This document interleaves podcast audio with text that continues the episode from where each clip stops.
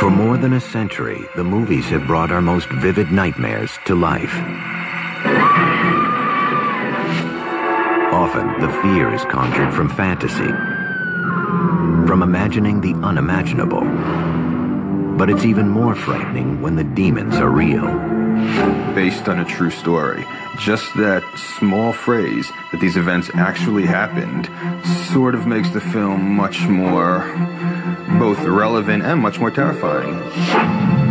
Norman Bates in Psycho, Leatherface in the Texas Chainsaw Massacre, Buffalo Bill in The Silence of the Lambs.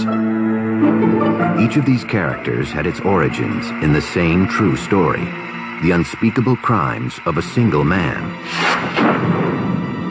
His name was Ed Gein.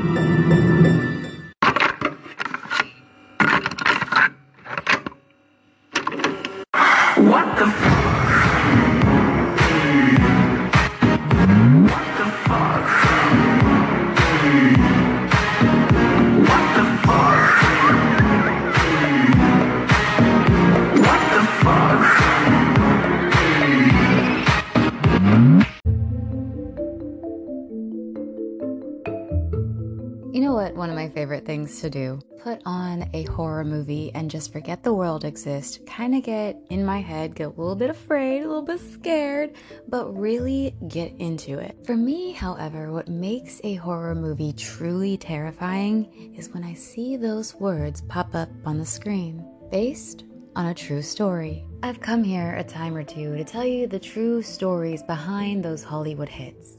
From the Conjuring verse with The Devil Made Me Do It, to a bit about the Warrens, to what I have for you today. Most people have seen many classic horror films. Ones like Psycho from nineteen sixty or the Texas Chainsaw Massacre, the original nineteen seventy-six, and even The Silence of the Lambs from nineteen ninety-one. But many people may not know what the true terrifying factor is in all of these movies and a few other tales out there. The terrifying villains in these tales, these three movies in particular, and as I said, there are a handful of others out there, were all based on one real-life killer, Ed Gein, otherwise known as the so-called Butcher of Plainfield. Now you have to understand, in November of nineteen fifty-seven, when police walked into Ed Gein's home in Plainfield, Wisconsin, they had no idea of the horrors they were about to see.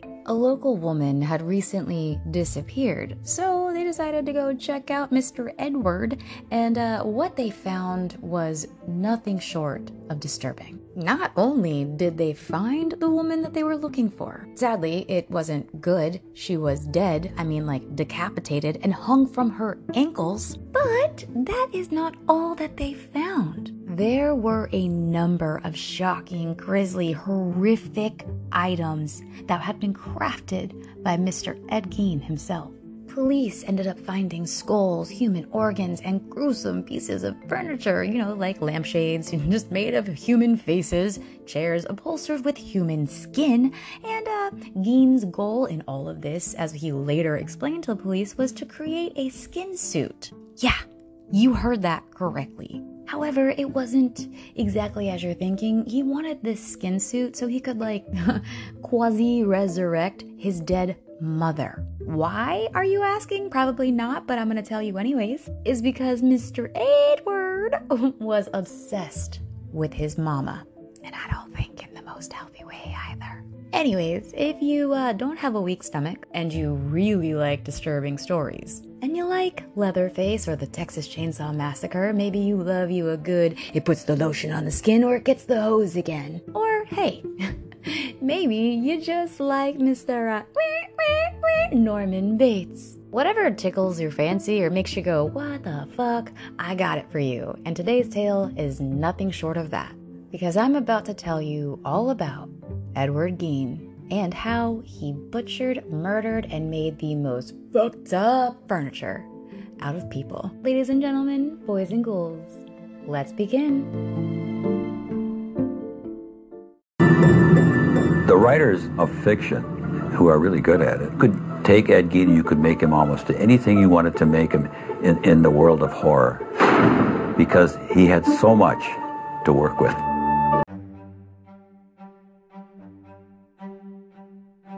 Edward Theodore Gein was born on August twenty-seventh of nineteen oh six in La Crosse, Wisconsin. Ed was brought up under pretty heavy influence of his religious and domineering mother.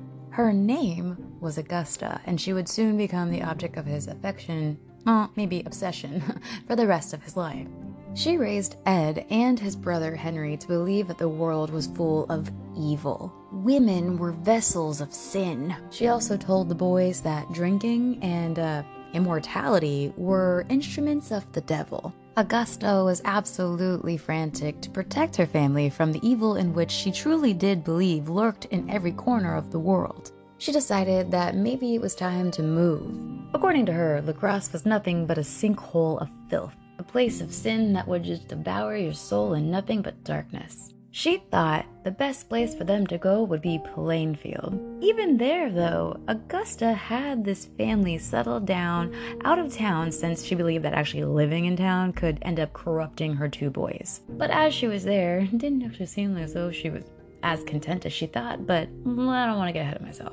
Now, as a result of how Augusta was, Ed Gein only ever left his family when, well, she allowed, which wasn't really often. They lived in an isolated farmhouse, and he could leave when he had to go to school, but that was really, literally just about it. He did, however, fail to establish any meaningful connections with any of his classmates. They remembered him as this extremely socially awkward and kind of odd kid. He would go into these bouts of unexplainable laughter. Ed also had a lazy eye and a pretty noticeable speech impediment, which, as you know, because kids can be real big assholes, and don't get mad at me because I called kids assholes, because they fucking can be. But he was being bullied because of, you know, his eye and his speech impediment, which I get, he's going to grow up to be a brutal murderer. However, he was a child in this instance, and that is fucked up. Like I said, kids can be assholes. If you don't like it, then raise your kids better, okay? As in, if you don't like me calling them assholes, raise better children. And by that, I mean, please raise your kids to be better, because if you don't want me to call them assholes, then don't raise little assholes, okay? Before we really dive into Ed's first murder, I need to say that despite the way Augusta was with her boys and the way she sheltered them and isolated them from the rest of the world, Ed adored his mother. He absolutely loved her, like in any and every way. Believe me, he did. I don't know why I kind of like chuckled and giggled there, but that makes me very uncomfortable, and when I get uncomfortable, sometimes I laugh. I don't know what to do with myself, so I'm like, awkward. Now, Augusta's husband, you know, Ed's father, was a rather timid alcoholic who died in nineteen forty. His dad didn't really have a massive effect on his life, much like Augusta did. Ed absorbed the lessons of Augusta through the world and seemed to embrace her harsh worldview. He genuinely believed, just like she did, that evil was everywhere. That sin was coming to get ya.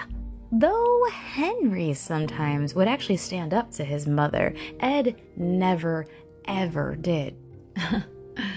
Oh, this story is about to get really fucked up. Because if you didn't think kids were assholes before, you will with Ed. There's something about Gein that appeals to the morbid curiosity within all of us. It's so macabre, so bizarre, so deviant that we can't look away. How long have you known Mister Gein? Seven years. Seven years. What kind of a man did you know him as? Well, Henry was a nice man, just like anybody else. The only difference I'd say in the man, he seems to be a little hot.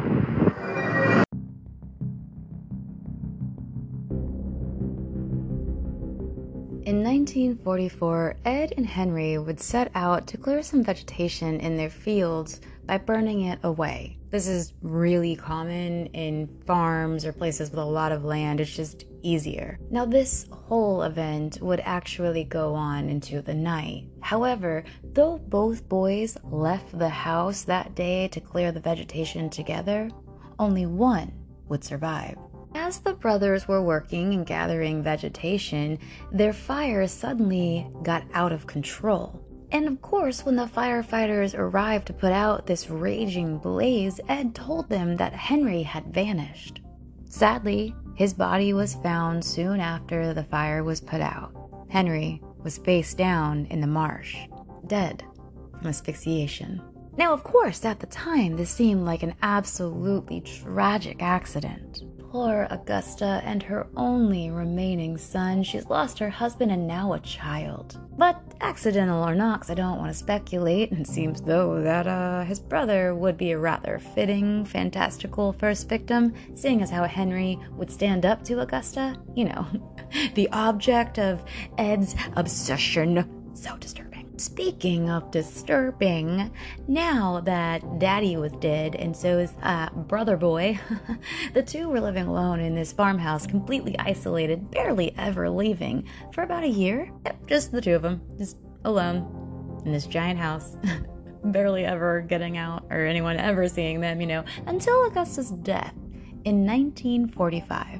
This is when Ed Gein, the monster that we truly know today, would begin his decade-long descent into absolute depravity.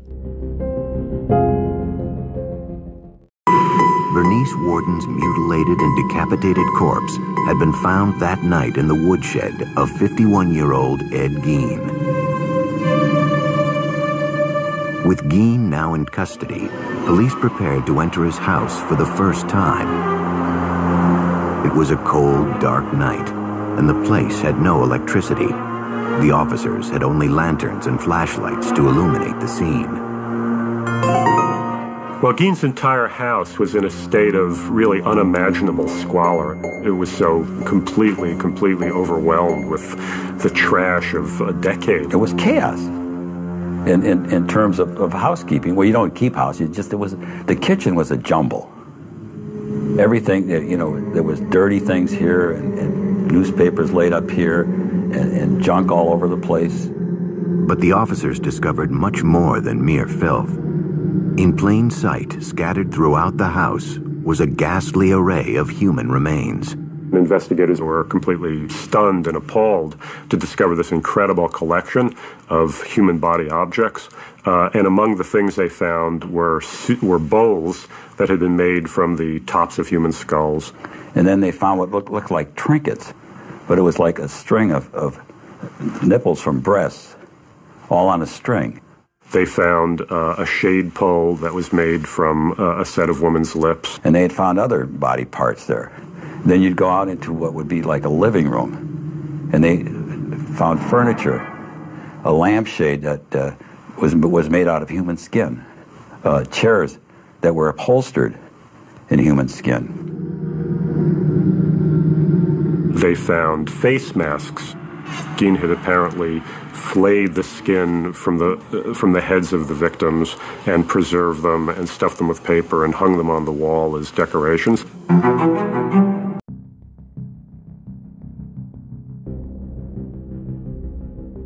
Following his mother's death, Ed began to transform the house into sort of like a, a shrine to her. Any room that she had lived in, used, or kind of made hers, he boarded it up and kept it in pristine condition, especially her room. Ed himself moved into a small bedroom just off of the kitchen. Now that he was living alone pretty far from town, he started to kind of focus on and sink into some pretty peculiar obsessions. We're not talking woodworking and, you know, like just uh, engraving. I mean, he was making furniture, but he wasn't exactly using wood, if you catch my drift. Ed began to fill his days by studying human anatomy and, more so, about Nazi medical experiments. Also, when he wasn't doing that, he would be consuming a mass amount of porn. Although he never attempted to actually date any real-life women, he really did like to see them naked, at least, you know, in his reading acquirement. Speaking of reading, he did also fill his time with a lot of horror novels as well when he wasn't looking at the naked ladies and stuff. He did begin to indulge in this kind of like sick fantasy that was actually more of like several sick fantasies but it would take a very long time for anyone to catch on to exactly what Mister Gein was doing. No one really thought much about him living in this farmhouse outside of town because that's just how his family had been for, well, since they moved there. Think of it like Edward Scissorhands, you know, he's just up there on the hill, not doing anything and leaving everybody alone. However, in nineteen fifty-seven, a local hardware store owner by the name of Bernice Worden actually would vanish. Now, she did leave a little bit of something behind, and that was bloodstains, which really set up the alarm bells.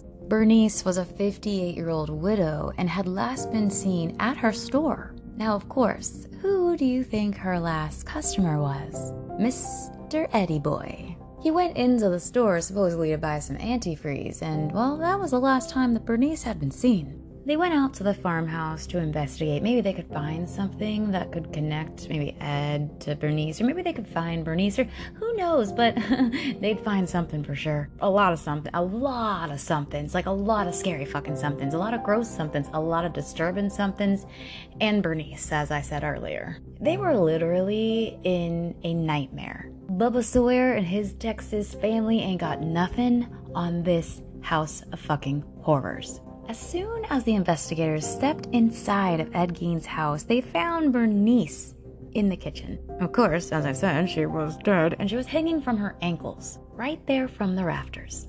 They were also looking at and finding countless bones, you know, both whole and fragmented. Skulls were impaled on his bedpost. What a lovely, welcoming design. I love skulls, I really do, and I think that would be super cool, but to have real human skulls that I...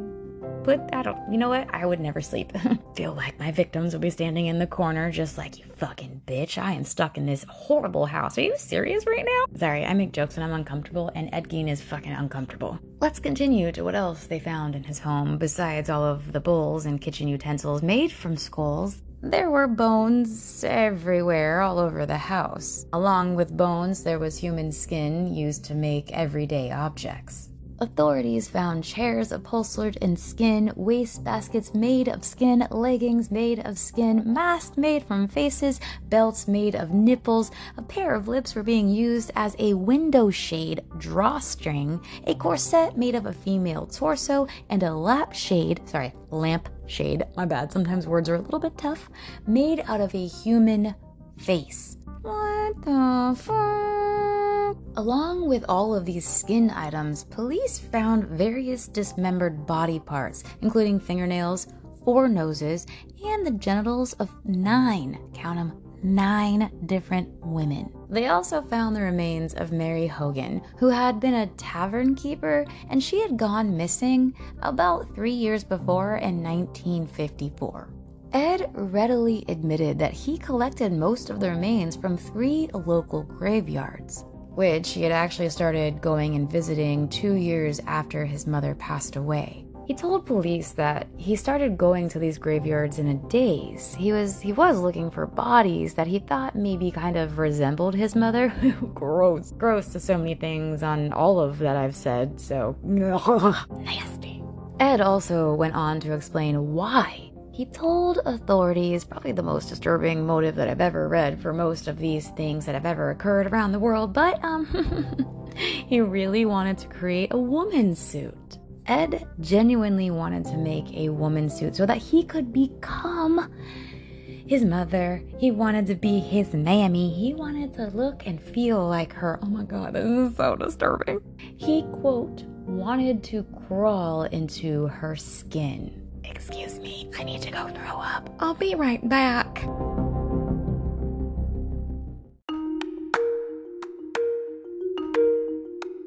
Following the police's visit to Ed Gein's house, the Butcher of Plainfield was arrested. Ed would be found not guilty by reasons of insanity. That very same year of nineteen fifty-seven, he was sent to the Central State Hospital for the Criminally Insane. While he was there, he'd be diagnosed with schizophrenia.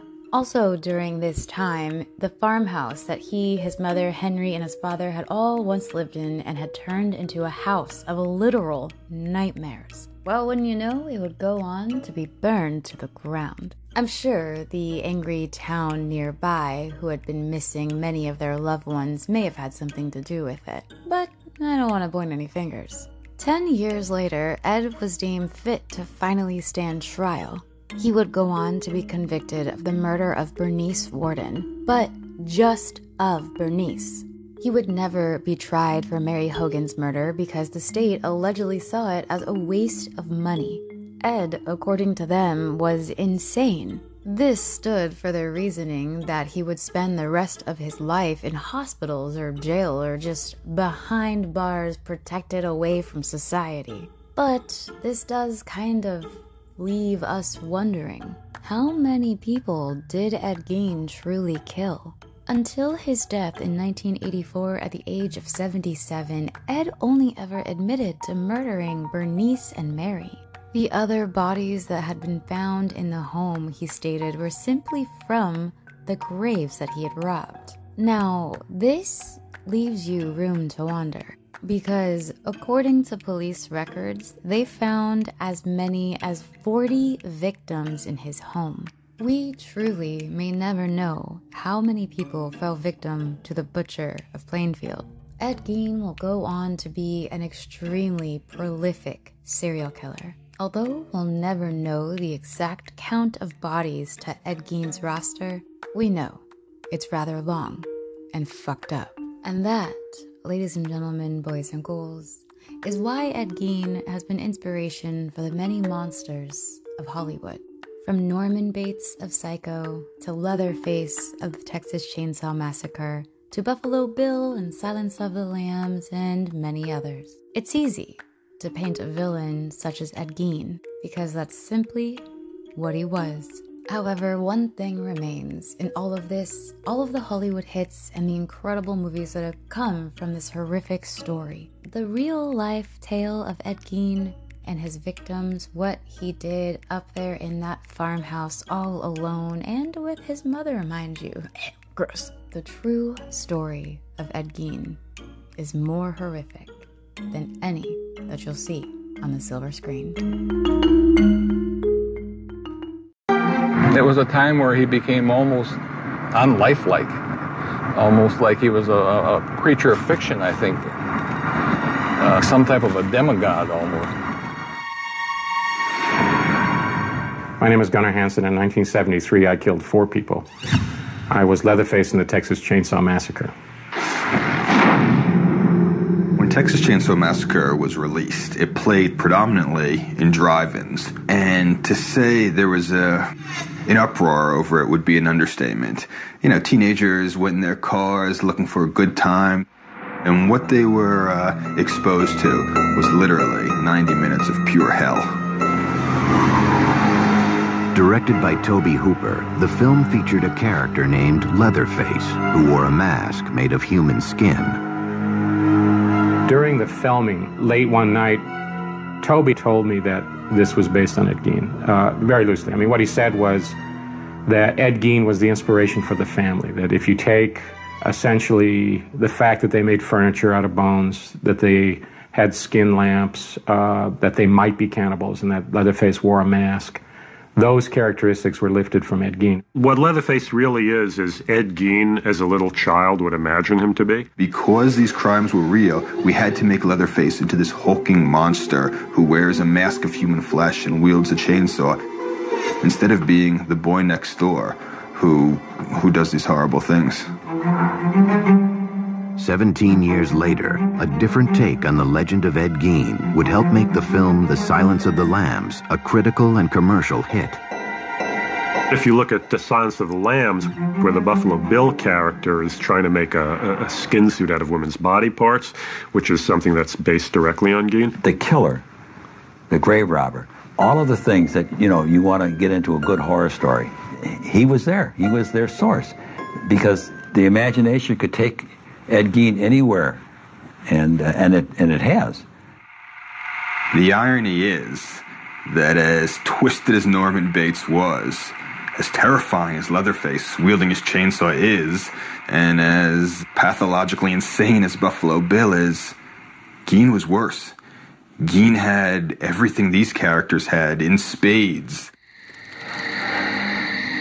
two thousand one saw the release of a low-budget independent film about the life of Ed Gein.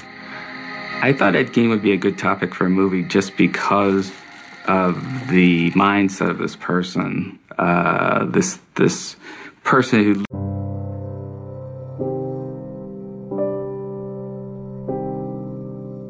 That was the story of Ed Gein.